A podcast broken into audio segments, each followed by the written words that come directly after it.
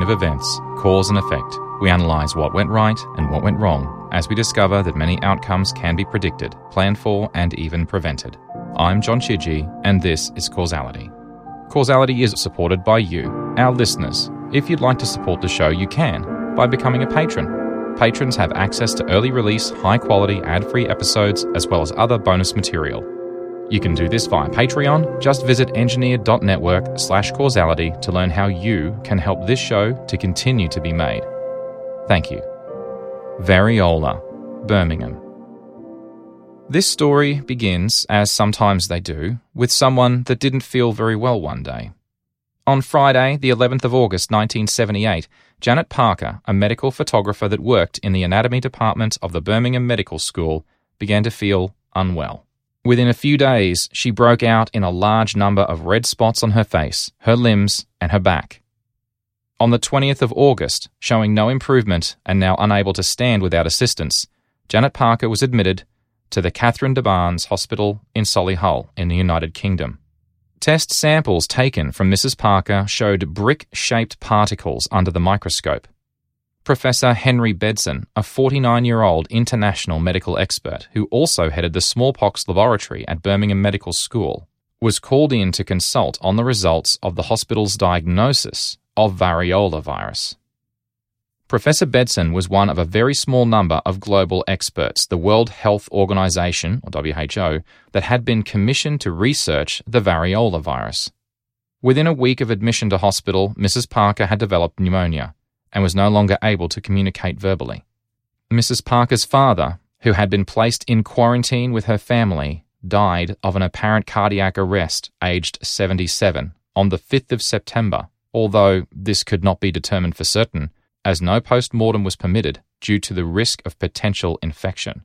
On the 6th of September, Professor Bedson committed suicide, leaving the following note I am sorry to have misplaced the trust which so many of my friends and colleagues have placed in me and my work. At 3:50 p.m. on the 11th of September 1978, Janet Parker died. She was 40 years old she was the last recorded death in the world from smallpox. Contact tracing and immunization totaled more than 500 people by just the 28th of August, only two weeks after Mrs. Parker had first shown symptoms. 328 people that had direct contact were placed into quarantine. This included 35 nurses, 10 doctors, as well as porters, engineers, and garbage collectors. In the end, 1,820 contacts in the East Birmingham Hospital were vaccinated. More than 1,000 of those were hospital staff. An additional 1,602 people were vaccinated at a central vaccination clinic in Congreve Passage. No one was taking any chances. Fortunately, after an agonizing wait and careful monitoring, no one else came down with smallpox, and the world sighed in relief that another outbreak had been avoided. So, what is variola, major and minor, commonly referred to as smallpox? And there are major and minor variants, and each has multiple strains of differing lethality. But we're not going to explore every one of them here. The origin of the disease is not actually known specifically, though there is evidence it existed during the Egyptian Empire in the 3rd century before the Common Era, BCE. It had an average incubation period of 12 days and had a 30% mortality rate of those infected on average, with some epidemics reaching 40% mortality at their worst. In 1796, Dr. Edward Jenner observed that milkmaids who had contracted cowpox did not show any symptoms of smallpox. Dr. Jenner took material from a cowpox sore on a milkmaid's hand and inoculated it into a child's arm. In following months, Dr. Jenner exposed the same child a number of times to a variola virus, but the child never developed smallpox. Following more experiments in 1801, Dr. Jenner published his treatise on the origin of the vaccine inoculation. Dr. Jenner expressed his hope of inoculation that, and I quote, the annihilation of the smallpox, the most dreadful scourge of the human species, must be the final result of this practice. After isolated efforts to limit the spread of outbreaks of smallpox failed, the World Health Organization initiated a plan in 1959 to attempt to eradicate smallpox from the world. Unfortunately, this attempt did not have sufficient funding, personnel, and buy in from enough countries, and also lacked sufficient vaccines donated to succeed. By 1966, regular outbreaks were still occurring on multiple continents, although it had been eliminated in the 1950s from most parts of the Americas. In 1967, the WHO intensified the eradication program and contributed 2.4 million US dollars each year at the time to the effort. Vaccines initially were produced by the United States of America and Russia. However, by 1973, the vaccines were predominantly produced in the developing countries they were being used in. In the period between 1958 and 1979, the USSR had provided 1.5 billion doses to the effort. In the 20th century alone, smallpox killed an estimated 300 million people around the world before it was eradicated from public transmission. Interestingly, finding an accurate estimate of the R naught of smallpox is surprisingly difficult given how long the virus has existed and how many people lost their lives to it. R naught is the measure of how many other people are likely to be infected by one person in an unprotected population. An excellent article by the CDC delves into the historical data that's available and concludes that the R naught is just less than 2. By comparison, one of the highest R naughts is measles, which is between 12 and 18. For influenza, is between 0.9 and 1.6. A more recent or current example, that of SARS CoV 2, is between 2 and 5.7, although this figure is being refined as our knowledge increases. So let's talk about the investigation into the incident.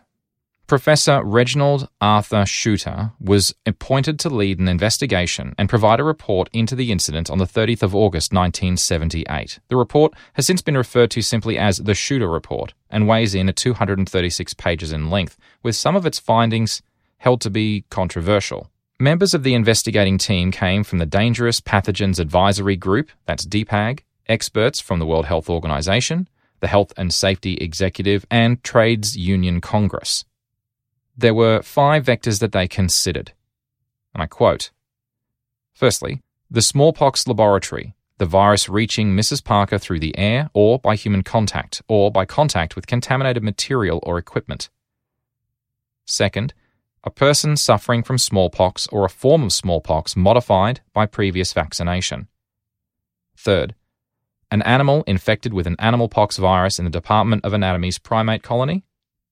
Fourth, virus that has survived in Mrs. Parker's studio and darkroom since 1966 when a photographer who was working there developed smallpox. And fifth, virus deliberately or accidentally removed from the smallpox laboratory. The investigators were unable to determine with complete certainty which of the above was the pathway for Janet Parker's infection, hence some controversy. However, they did eliminate some of them. Their conclusions were that there were three possible and likely methods of transmission. First of all, surface deposition and transfer.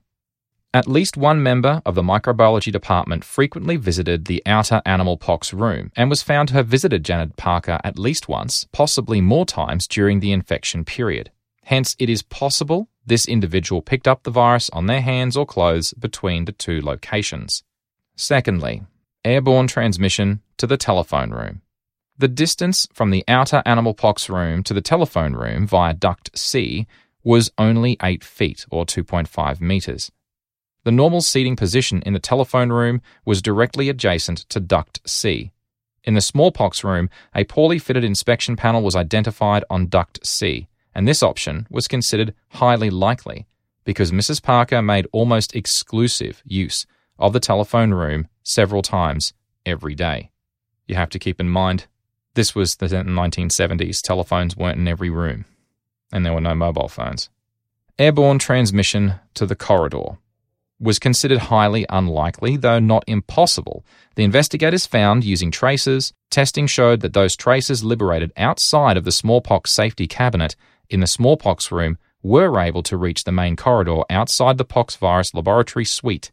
Anyone visiting the inquiry office or the dark room could have been exposed, this was considered highly unlikely, as multiple other unvaccinated people visited the inquiry office, and whilst Mrs. Parker was one of the few that spent more time in the darkroom, if this was the more likely option, then other infections still would have manifest. But they didn't. Overall, under normal working conditions, airborne spread of the smallpox virus is unlikely if the handling procedures are employed effectively. However, the investigators noted that in this case, the handling methods were, and I quote, far from ideal. So let's talk a little bit about DPAG. That's the Dangerous Pathogens Advisory Group. They were formed in November of 1975, following the 1973 London smallpox incident and they formed a working party called the Working Party on the Laboratory Use of Dangerous Pathogens under Sir George Godber, the chief medical officer at the time. The group was simply called the Godber Working Party, and they provided recommendations and updated a code of practice for laboratories handling the most dangerous organisms, so called Category A pathogens. The group focused on advising laboratories on their suitability for working with such pathogens and on precautions that should be taken, and, in this capacity, came to review the Birmingham Smallpox Laboratory, inspecting it on the 4th of February 1976 and ultimately approving it in August of 1976. Yeah, hmm, that's when I was born. Their findings showed the laboratory complied with all but one of the requirements from the Interim Code of Practice from the Cox Committee. The exception being to vaccinate all of those in the building where the laboratory was situated against smallpox. The newly written Godber Working Party recommendations went significantly further and included airlocks, showers, changing facilities, and double ended autoclave for sterilisation of materials.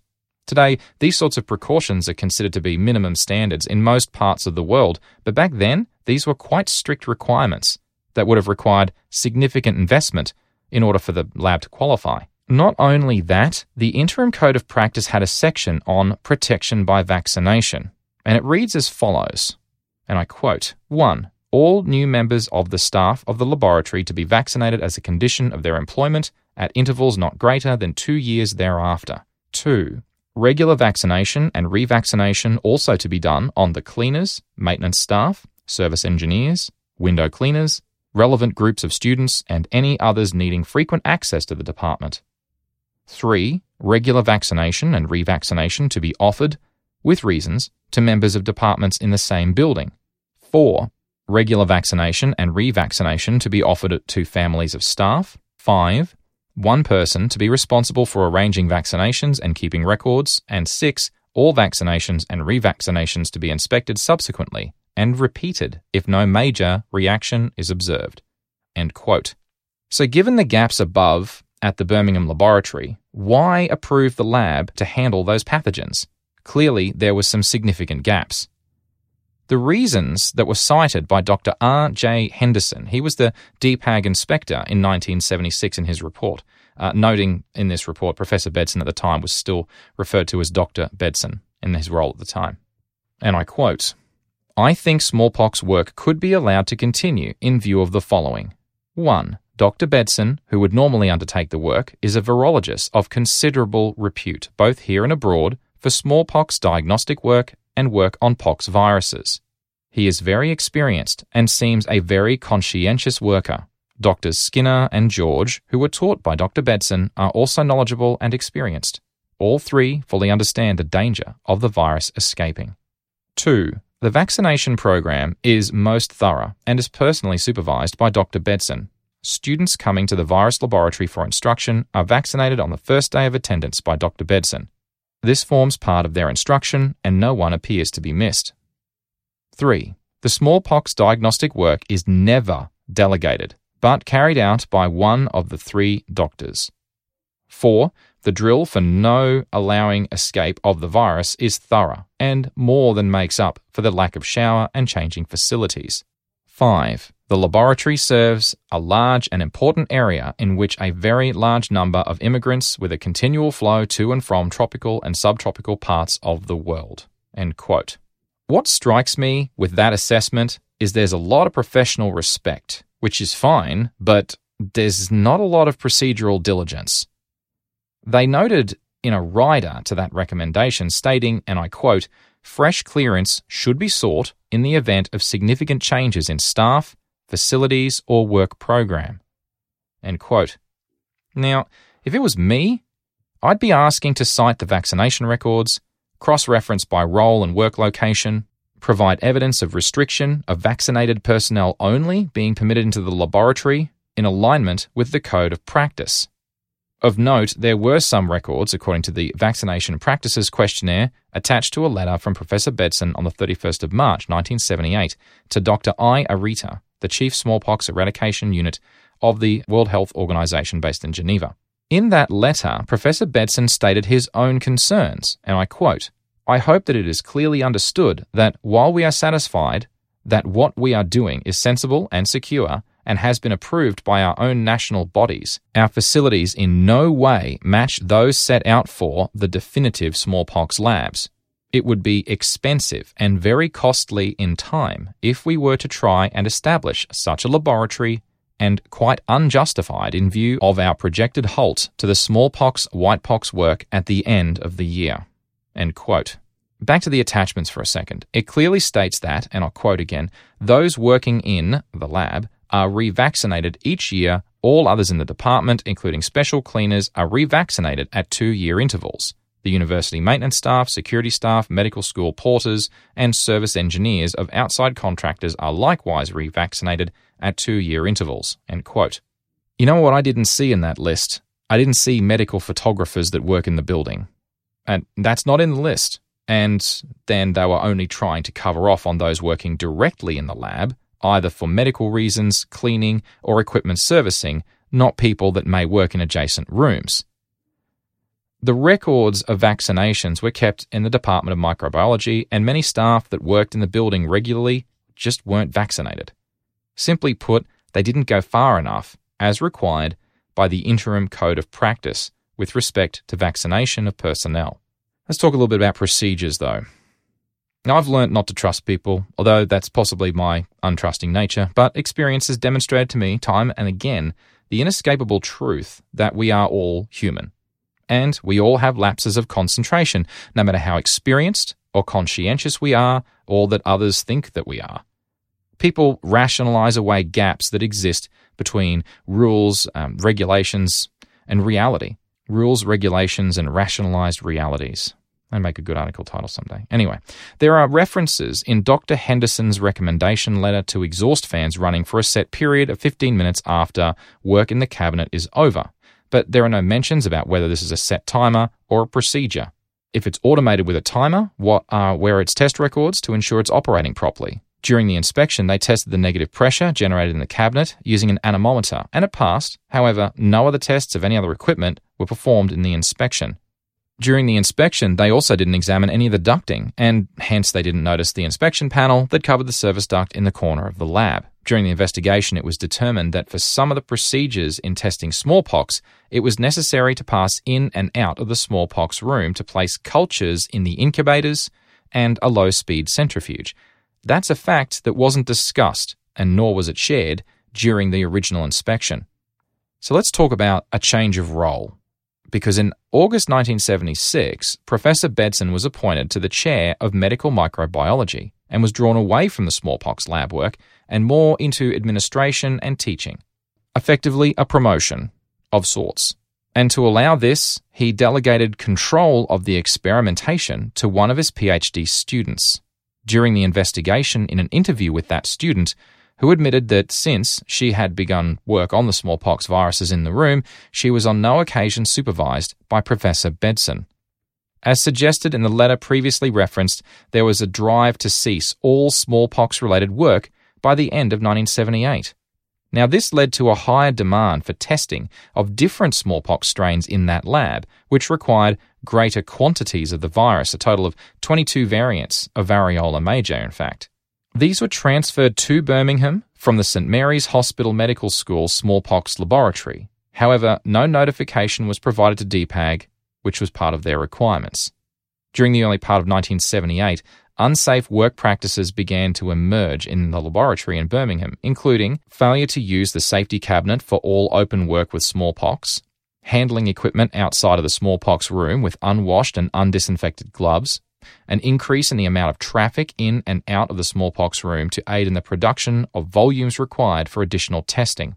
As part of this accelerated workload, work was done on the Abid strain of variola on July the 24th and 25th of 1978. It was this strain that infected Janet Parker. At no time was DPAG made aware of the changes to personnel, the delegation, despite their rider requiring that they do so. During 1978, a WHO inspection was undertaken which found some of the improper practices taking place and made further recommendations. Prohibitive mouth pipetting in the lab, use of back fastening gowns which remain in the laboratory, the use of hypochlorite as a permanent barrier in all sinks, and more. In his response, Professor Bedson rebutted their points, although he did admit, and I quote, reservations about our physical facilities were of course expected. End quote and also stated that, and I quote, the risks must be minimal, end quote. The final correspondence from Professor Bedson on the subject stated that there was no question of his being able to upgrade his laboratory to meet WHO standards, and he was therefore proceeding with his plan to complete his studies with variola viruses by the end of the year. In short, they were never going to upgrade the lab, and the work was about to end in several months' time. The sad part of this incident is that there were previous incidents that led up to it. Disturbingly, it wasn't the first time that loss of containment occurred relating specifically to smallpox in the UK. In May 1966, a photographer also working in the same lab in Birmingham, Tony McLennan, also contracted smallpox. His infection was mild and non fatal, and the investigation at the time had many other possible sources of infection, such that it was not definitively identified as having come from the laboratory. In 1973, an outbreak came from a loss of containment from the London School of Hygiene and Tropical Medicine. This subsequently led to the drafting of the Interim Code of Practice and the formation of DPAG to prevent exactly this from happening. And that's just smallpox, and that's just in the UK. For other pathogens, historically, there are, unfortunately, many more examples. Ultimately, what do we learn from all of this? Well, there's three things that I'd like to focus on. Firstly, Professor Bedson's choices. Having read through this and different accounts, there is no doubt in my mind that Professor Bedson was a talented and conscientious man who was racked with guilt over the outcome, so much so he took his own life. The thing is, that's an outcome that could have been avoided. It's clear that Professor Bedson was heavily emotionally invested in smallpox work, and he wanted it to continue, but he resisted the costs of upgrading the smallpox lab to meet the interim code requirements. In the report, it's not clear why, whether that funding wasn't made available from the university, or if a grant was withheld, or if doing so would have meant losing the chance to keep working with smallpox in Birmingham due to the time delays.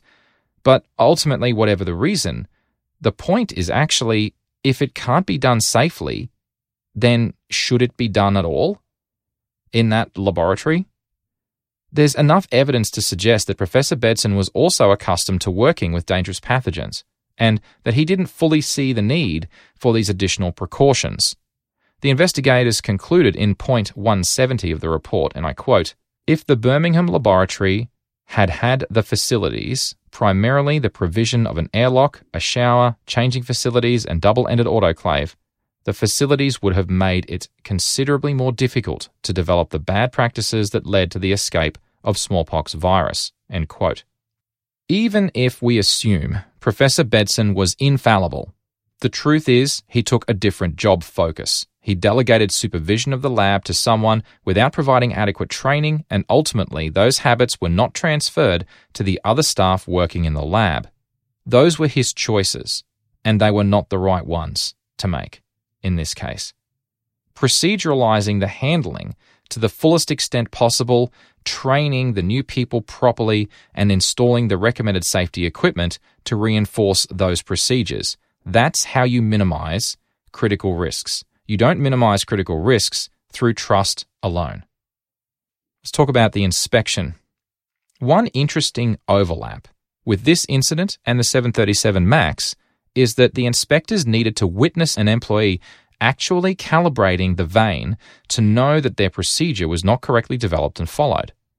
The inspection of the facility in 1976 was done on a day when there was no viral handling taking place. So, how could they demonstrate any kind of compliance? In engineering, we call that a desktop analysis, meaning you read the documents, check some records, that's about it. I mean, okay, they got the anemometer out and they checked one chamber, that's about all they did that was a practical test. For something basic and with a low risk outcome, there's probably a good trade off, a cost trade off there that's okay. But honestly, it's about as useful as kicking a car tyre looking for a puncture. Sure, you'll get some sore toes out of it, and it might seem like a good idea and useful thing to do, but it really isn't all that good at finding problems. People plus processes prevents problems. Look at the process, yes, but you have to look at how the process is applied by people in the real environment. Otherwise, you only have part of the puzzle, and your conclusions will be wrong. And for something as critical as this, the inspection simply wasn't thorough enough. When the WHO inspected in mid 1978, they did witness bad work practices, but still didn't find the poorly fitted inspection panel. And finally, training. How often does this come up? There is no doubt that the personnel working in the laboratory were technically competent. However, they didn't appear to have been trained well enough to understand the risks or reasons behind the procedures for working safely with dangerous pathogens.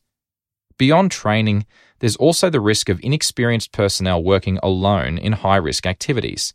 Working unaccompanied or unsupervised on a high risk activity means that there is no one to cross check, confirm, validate, or challenge an unsafe work practice, which is highly likely for lesser experienced personnel that haven't learned all the ways that things can go wrong.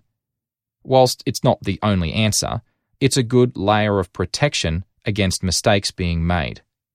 Cutting corners and poor practices in general would be caught by a supervisor, provided the person that you're with has more experience than the one that they're supervising. It may surprise some people to learn that smallpox is not technically eradicated. We're still keeping some of it. Why keep it at all? There's an interesting little story to this one. The WHO declared smallpox was eradicated on the 8th of May 1980 after a global effort that took 14 years to complete, and it remains one of the most impressive achievements of medical science to date. Despite its eradication in the wild, there have been a small number of laboratories in the world permitted to keep samples of the virus. In 1984, there were only two the State Research Center of Virology and Biotechnology in Koltsovo, Russia, and the Centers for Disease Control and Prevention, the CDC, in the United States of America. Both facilities have BSL 4, that's Biosafety Level 4 capability, which is the highest accredited level of biosecurity for storage of dangerous pathogens. Since then, the WHO recommended complete destruction of smallpox samples in 1986, with a deadline of the end of 1993. This was then postponed until the end of June 1999 and then again to June of 2002. In 2002, the World Health Assembly agreed to permit temporary retention of the smallpox virus for specific research purposes. Some medical scientists suggest that keeping smallpox could provide insights into developing new vaccines and antivirals, and they should therefore be kept indefinitely. In 2010, a WHO appointed team also recommended destroying the virus stocks in the labs. Interestingly, in an op ed piece in 2011, Kathleen Sebelius, the Secretary for the U.S. Department of Health and Human Services, suggested keeping the virus samples to ensure future generations are at lesser risk should smallpox re-emerge. She pointed out that the genome of the virus is now fully documented, and it is possible, with enough knowledge and equipment, to artificially recreate smallpox without the viral samples. Another argument is that smallpox samples still exist beyond the two BSL 4 labs, and this is validated by relatively recent evidence. In 2013, cloned smallpox DNA fragments were discovered in a lab in South Africa. In 2014, at the National Institutes of Health, that's the NIH, uh, Bethesda campus, vials labeled variola were discovered in an unused portion of a storage room in a US Food and Drug Administration FDA lab on campus. which were later confirmed to be viable samples of smallpox that dated from the 1950s. Both of the above were witnessed being destroyed by a WHO representative. For that reason, it's very likely there are more samples elsewhere in the world whose whereabouts are as of yet unknown. In the end, working with dangerous pathogens can be done safely. And collectively, we have decades of experience and have developed tools and equipment that make it far more difficult to make a mistake. But ultimately, it still comes down to people, human factors. The safest procedure followed, using untested, faulty equipment, pathogens can get out the best tested equipment, but used improperly, pathogens can get out. The best procedure that's followed, the best equipment available, but inexperienced personnel, pathogens might get out if they make a rookie mistake. In the end, we need all of these layers of protection, and that's what they are. They're layers of protection designed to protect ourselves and those around us.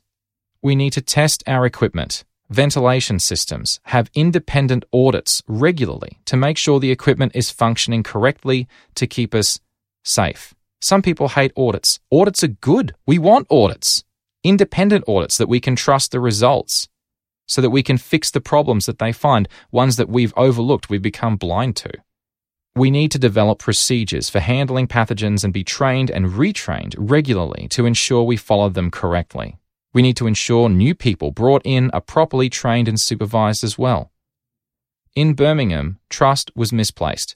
On the cusp of exterminating smallpox in the wild, and bad work practices let a pathogen out, claiming two lives. The virus killed Janet Parker, but in a way, it also killed Professor Bedson indirectly. One of the things I think about sometimes when I'm asked to review or approve anything that could have a critical outcome is what's the worst thing that could happen? If I'm not satisfied that every precaution has been taken and the right people haven't reviewed it as well as me, then I won't authorize it. If I make a mistake and someone dies because of it, I don't want to end up like Professor Bedson. Clearly, it's something he felt deeply responsible for, so much so he couldn't live with it. No one wants to be in that position, no one. So don't let yourself get into that position. If it's not safe, if you have concerns, stop the job, stop working on it. Because sometimes those risks just aren't worth it. If you're enjoying causality and want to support the show, you can by becoming a patron. You can find details at engineered.network slash causality about how you can help this show to continue to be made. A big thank you to all of our patrons. A special thank you to our silver producers Mitch Bilger, John Whitlow, Kevin Kosh, Oliver Steele, Leslie Law Chan, Hafthor, and Shane O'Neill. And an extra special thank you to our gold producer, known only as R. Causality is heavily researched, and links to all materials used for the creation of this episode are contained in the show notes. You can find them in the text of the episode description on your podcast player or on our website. You can follow me on the Fediverse at Chidgey at engineered.space, on Twitter at John Chidgey, all one word, or the network at engineered underscore net. This was Causality. I'm John Chidgey. Thanks so much for listening.